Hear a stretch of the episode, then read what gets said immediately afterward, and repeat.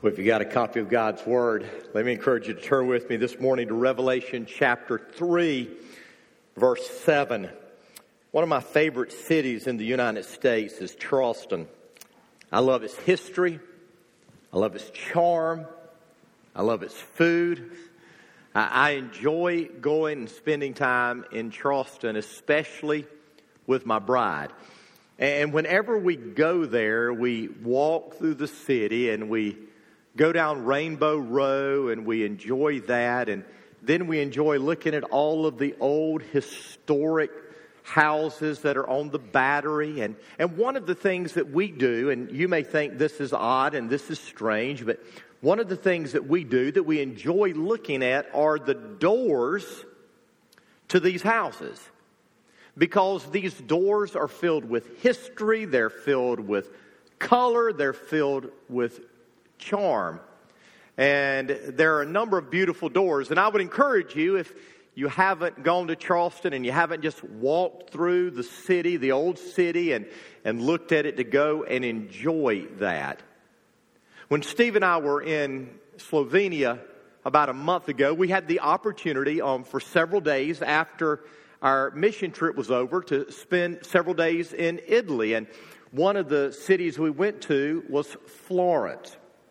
And Florence is a historic city. And, and in Florence, there is a door that Michelangelo called the Gates to Paradise. It's a, it's a bronze door that has pictures of Bible scenes on it. If you look closely at the door, you can see these Bible scenes. But, but Michelangelo said that this door is so beautiful that this must be a picture of the gates to heaven when we we go into heaven. Now, you may say, Rocky, why are you talking about doors this morning? Well, the reason is, is because the Bible speaks often about doors. As a matter of fact, that word is found 236 times in Scripture. We read about the door of salvation. Jesus said this in John chapter 10 I am the door. Anyone who enters in through me will be saved. You see, Jesus is the only door to eternal life. There is no other door. The Bible speaks about the door of intimacy. In Revelation chapter 3, verse 20, a verse that, that many people often use as an evangelistic verse, but, but it's really speaking more about intimacy with the Lord. Jesus said this He says, I have been standing at the door, I am constantly knocking. If anyone hears me calling him and opens the door, I will come in and fellowship with him and he with me. You see, our Lord not only wants a relationship with us, He not only wants to save us, He desires intimacy with us. And then we read about the door of answered prayer. In Matthew chapter 7, Jesus said this He said, Ask and it will be given to you, seek and you will find, knock and the door will be open to you. For everyone who asks receives, he who seeks finds, and to him who knocks, the door will be open. The Bible speaks often about doors, but this morning, what I want us to focus on for a few minutes is the door of opportunity, because that is what the Lord Jesus placed before the church at Philadelphia. Jesus said this I have opened a door for you. Now, and for you that are joining us for the first time, or perhaps you haven't been here in a while, we are in the eighth week of a nine week series on Revelation 1 through 3. And in the book of Revelation, particularly these first three chapters, the risen Lord gives a specific message to seven different churches that are located in Asia Minor, what is now modern Turkey. And as we study each of these churches, we discover some positive traits that we individually and we collectively as a church should try to emulate. And we also discover some negative traits that we as individuals and we as a church need to guard against. But when we come to the church at Philadelphia, it becomes obvious that this church is the apple of Jesus' eye. He has absolutely nothing negative to say about this church. Everything that he says is positive and encouraging. And the reason is this was a purpose driven church. They knew and they understood their purpose and they were pouring their energies and their efforts into fulfilling God's purpose for their church. And because of this, Jesus said, I am setting before you an incredible door of opportunity. And so let's read what Jesus says to this church beginning in verse 7. He says, To the angel of the church in Philadelphia, write, these are the words of him who is holy and true, who holds the key of David. What he opens, no one can shut, and what he shuts, no one can open. I know your deeds. See, I have placed before you an open door that no one can shut. I know that you have little strength, yet you have kept my word and have not denied my name. I will make those who are of the synagogue of Satan, who claim to be Jews, though they are not, but are liars, I will make them come and fall down at your feet and acknowledge that I have loved you. Since you have kept my command to endure patiently, I will also keep you from the hour of trial that is going to come upon the whole world to test those who live on the earth. I am coming soon. Hold on to what you have so that no one will take your crown. He who overcomes, I will make a pillar in the temple of my God. Never again will he leave it. I will write on him the name of my God and the name of the city of my God, the New Jerusalem, which is coming down out of heaven from my God, and I will write on him my new name. He who has an ear, let him hear what the Spirit says to the churches. Now, let me give you a little background. The city of Philadelphia was strategically located on the Roman road. It was between Rome and the Eastern world. It was the city where the major roads to almost every place in the world converged. And every day, people from all over the world would travel through this city. And so people from, from from what is now Europe, people from what is now Asia, people from what is now Africa would, would travel through Philadelphia as they were traveling to other parts of the world. And in this city, there was a church. And this church was, was evidently lar- not large in number. It, it, it evidently didn't have a lot of influence or power. And, and yet, Jesus said, I have an awesome plan for this church. Jesus said, I am going to place before this church an open door of opportunity, a door to impact the world. And I believe that that, that is something that every single true church desires today. We want to be a church where Jesus places before us that open door of opportunity to impact our world for His glory and His honor. Now, as we unpack these verses this morning, there are three truths that I want us to see as, as we seek to better understand how we as a church can be a church of, of an open door. First of all, we need to understand that knowing our King should inspire us. You see, if we're going to make a difference in our world, if we are going to walk through the open doors of opportunity, we must first of all recognize that our power comes from no other source than Jesus himself. We may have all kind of talents. We may have amazing abilities. We may be able to dare, um, dream daring dreams. But without Jesus, we can do nothing.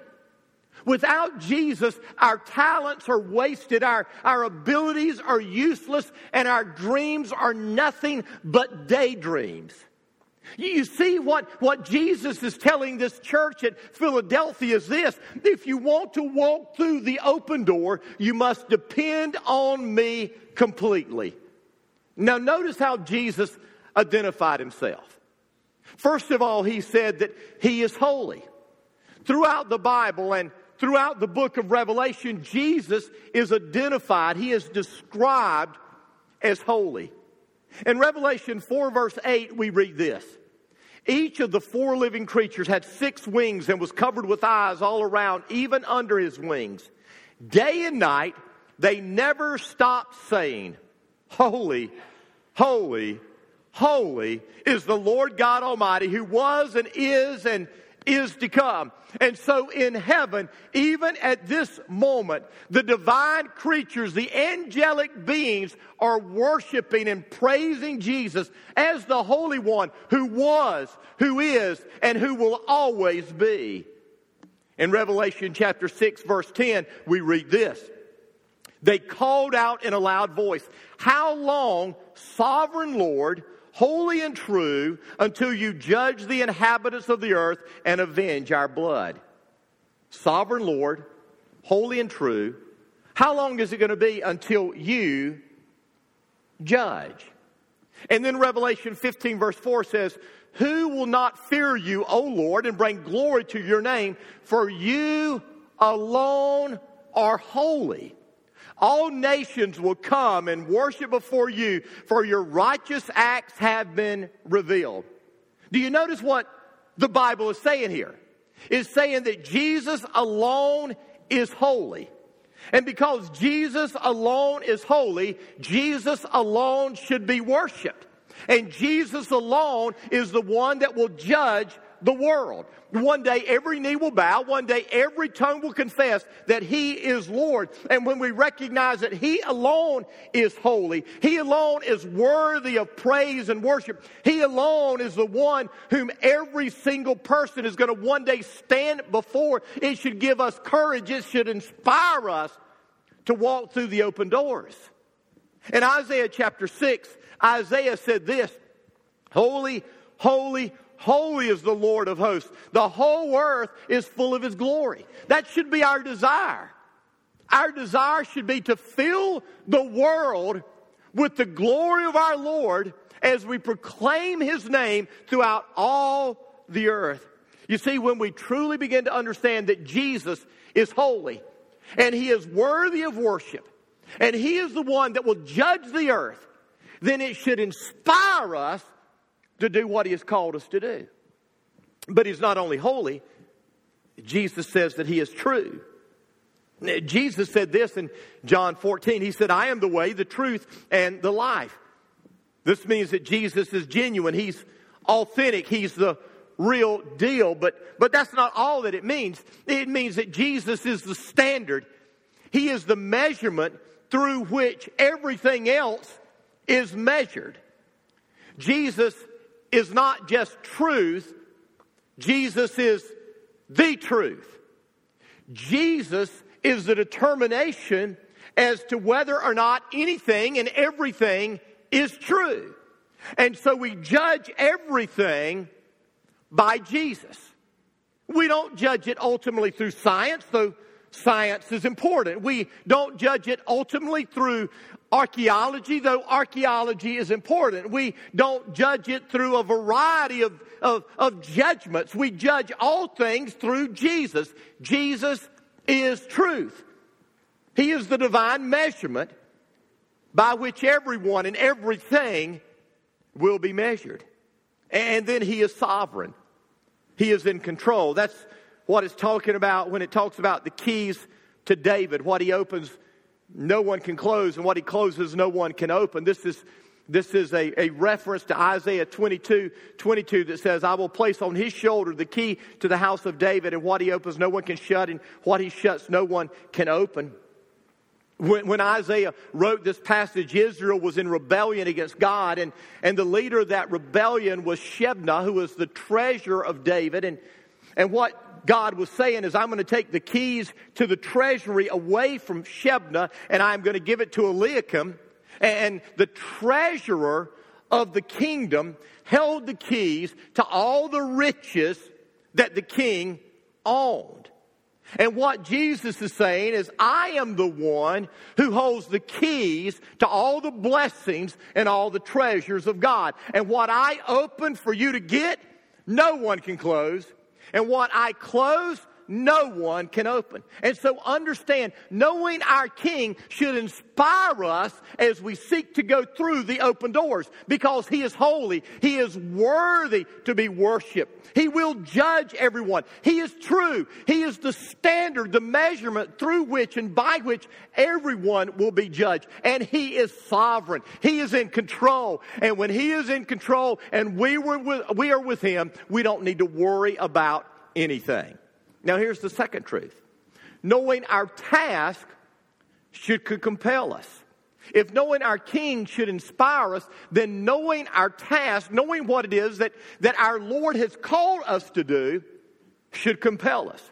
Now, now, what is our primary purpose as a church? What is our primary purpose as individual believers? Is it to promote social change? Is it to educate? Is it to serve the hurting?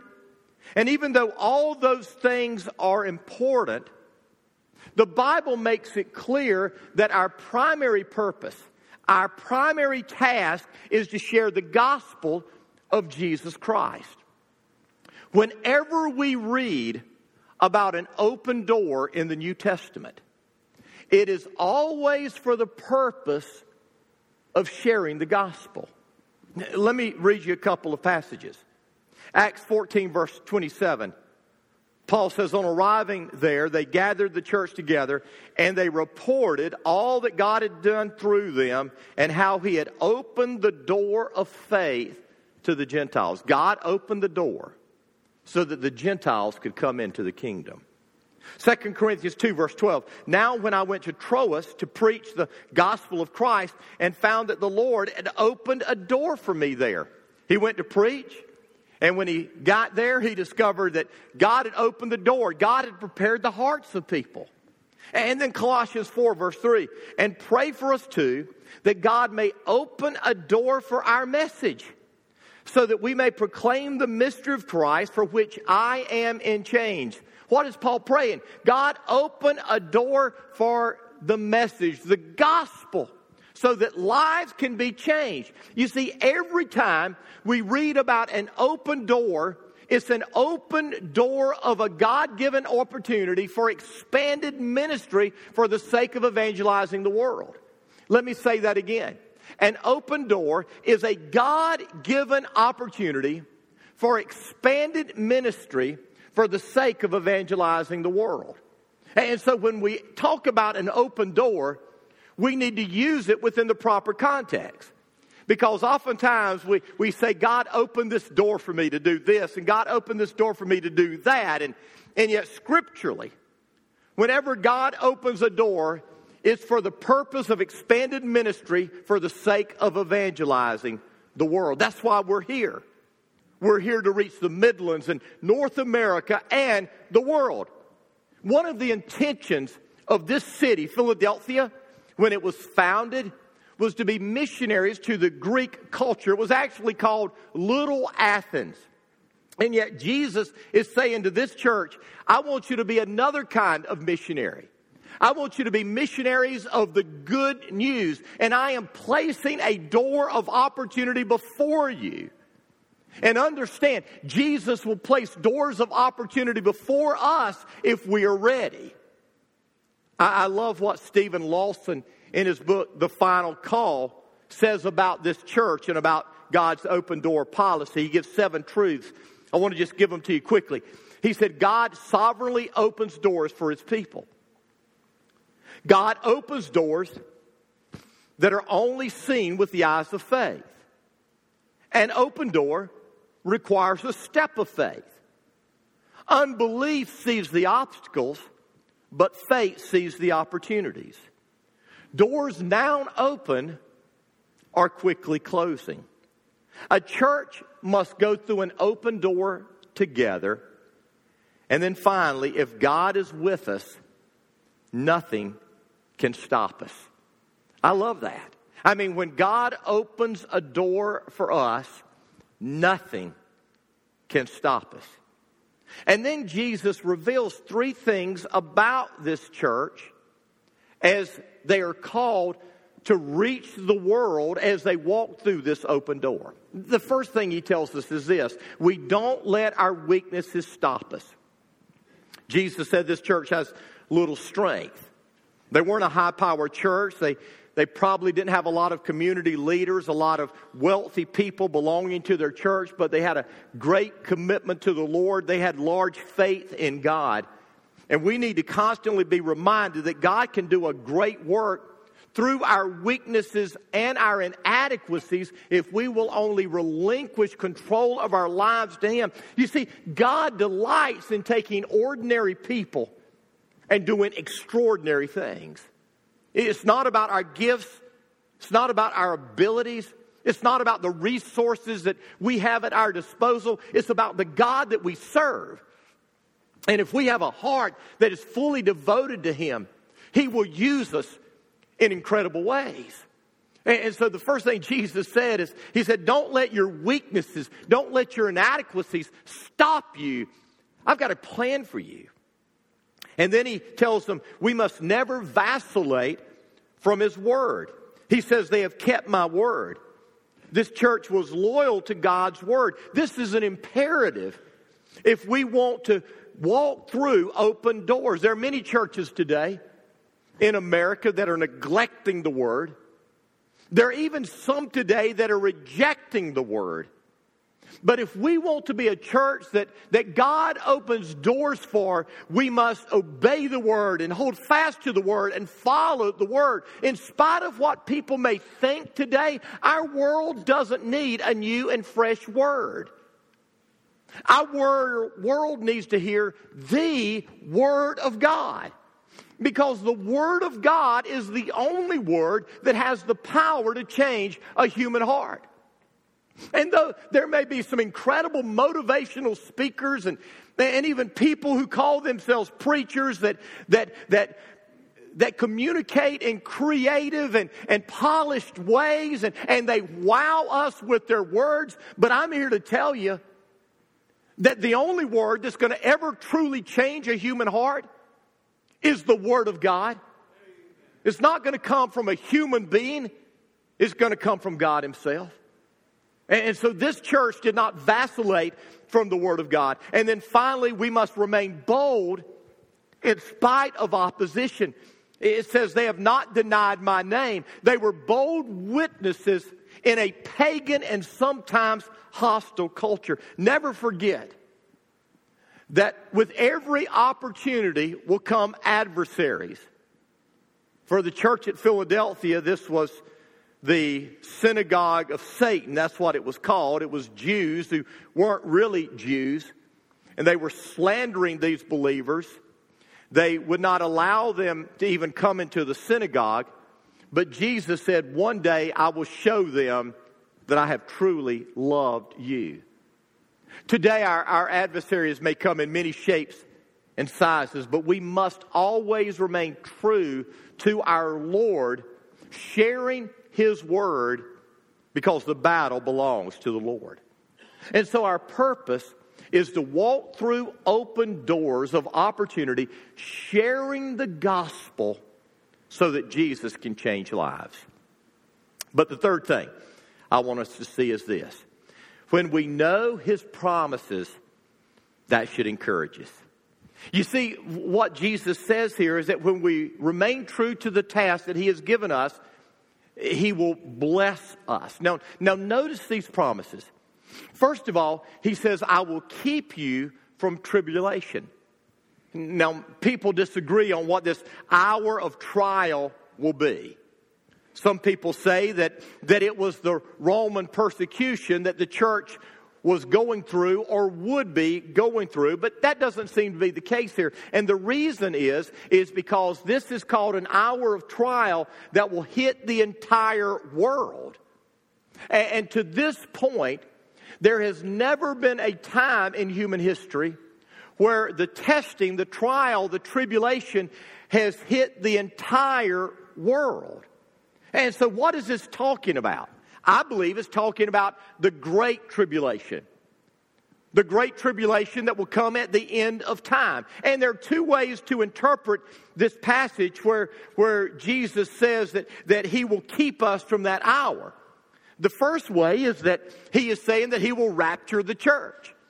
Before this hour of tribulation comes upon the world, Jesus is going to come and he's going to take the church out of the world. And that's a possibility. To be honest with you, that's what I believe. That's what I'm hoping for. That's what I'm praying for. But it could be that what Jesus is saying is that when this hour of tribulation comes, I will be with you. And I will walk with you. And I will keep you even during this time. So Jesus promises to keep them from the tribulation. Next, he promises that he's going to return soon. Now, we don't know when soon is, but here's what we do know it's sooner now than it was. Amen. I mean, we don't know the hour, we don't know the day. I, I didn't know this, but someone told me that there was another prediction this week that the world was going to end. Obviously, it didn't. Someone, someone sent me a message last night and was asking about this author who is supposedly a Bible scholar who's, you know, come to find out what it's going to look like during the end times and, and the U.S the United States part in this process. And, and he asked me, What did I think about this person? And I said, Well, I don't know this person, but here's what I've discovered the majority of these people are kooks. and so let me just tell you. I mean, these people that, that put all this detail on how it's going to be in the end, this is where the United States fits in, and this is what this means, and this is what that means. Most of those people are full of themselves. And what you just need to understand is Jesus is coming. And if you know him, that's a great source of comfort. Amen. If you don't know him, that should be a warning to get yourself ready. Jesus is coming. And then finally, he says, I'm going to give them security and strength. He says, I will make you a pillar in the temple of God. Now, what does that mean? Um, a pillar was a sign of, of strength. Now, what I didn't tell you is Philadelphia earlier experienced one of the greatest earthquakes in human history. It absolutely demolished the city. And for years afterwards, they experienced aftershocks from this earthquake. And so, whenever these aftershocks came, the people would, would vacate the city for fear that, that all of these columns and everything were going to fall down and they were going to be crushed and be killed. And many of the people even left the city and were living in the country for fear of these earthquakes. And what Jesus is saying is listen, you don't need to worry anymore because I am going to make you stable because I'm with you. And then he said, I am going to give you security. Notice what he said. He said, I'm going to write the name of God on you. And then he said, I'm going to write the name of the city of God on you. And then he says, I'm going to write upon you my new name. Now, this is what you need to understand. In, in ancient days, oftentimes, the owner would write or brand his name onto the slave. It was a sign of ownership. And what Jesus is saying here is, My name is on you. You are mine. You don't need to worry about what's going to happen in the world. You don't need to worry about this, this synagogue of Satan. You don't need to worry about those who oppose you because you belong to me. And what is mine, I will protect. Now, I got to tell you, I've never gone through tribulation. I've met believers who have, but I've never gone through tribulation. And may I say to you, regardless of what you think you've experienced, you've never been through tribulation. You say, Oh, yes, I have. I lost my job. That's an inconvenience. Tribulation is when you're put in jail, where you're beaten, where your property is taken, where you're put in death because of your testimony of Jesus Christ. And I doubt very seriously that there's any of us in this room today who have gone through tribulation. And yet there are believers going through it today. But praise God, when that great tribulation occurs, Jesus' wrath, you see, there's tribulation that comes from the world, and then there's tribulation that comes from God. When God's judgment comes upon the world, God's going to protect us. And I am so thankful. When the hardships of life come, He's going to be the stabilizing force in our life.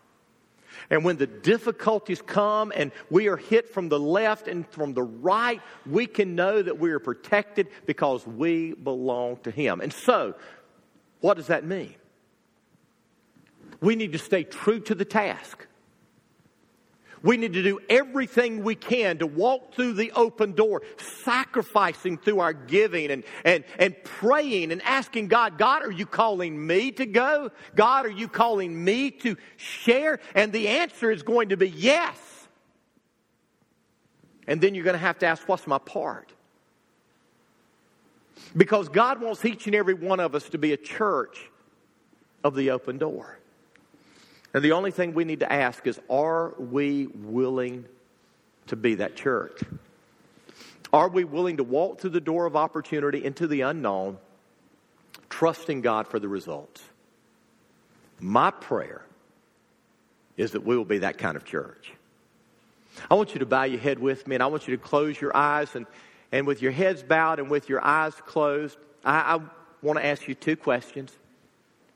One, are we an open door church? And then, two, are you an open door follower of Jesus? And if the answer is no, then you need to ask yourself, what are you willing to do to help us become that church? What are you willing to do to become that kind of believer? Here's what I know when we are a church that walks through the open door, Jesus has nothing bad to say about us, only good. And he uses us to expand his kingdom. So, what I want you to do right now is I just want you to take a moment, I want you to pray right where you are, and ask God, how can I be an open door believer? Let's, let's pray. And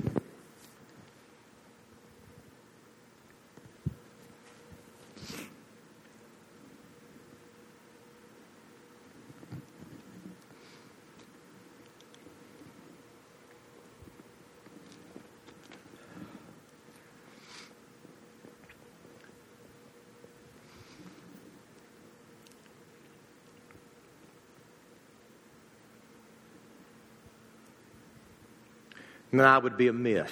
With your head still bowed, your eyes still closed. I would be amiss if I ended this time without giving people an opportunity to receive Jesus as their Savior and Lord.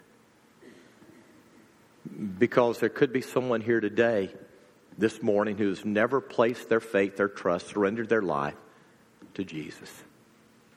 And if you're here today and you're saying, I want to do this, I want to give my life to Jesus, I want Him to forgive my sins, and I want Him to take control of my life, then I want to give you the opportunity to do that right now. And you can pray this prayer to Him Dear God, I come to you this morning, humbly asking you to forgive me. I know that I'm a sinner. I know that I've lived in rebellion against you. I'm tired of it. I want you to save me from my sins. I want you to set me free. I want you to take control of my life. I want to live for you. Jesus, thank you for forgiving me. Thank you for saving me. Amen.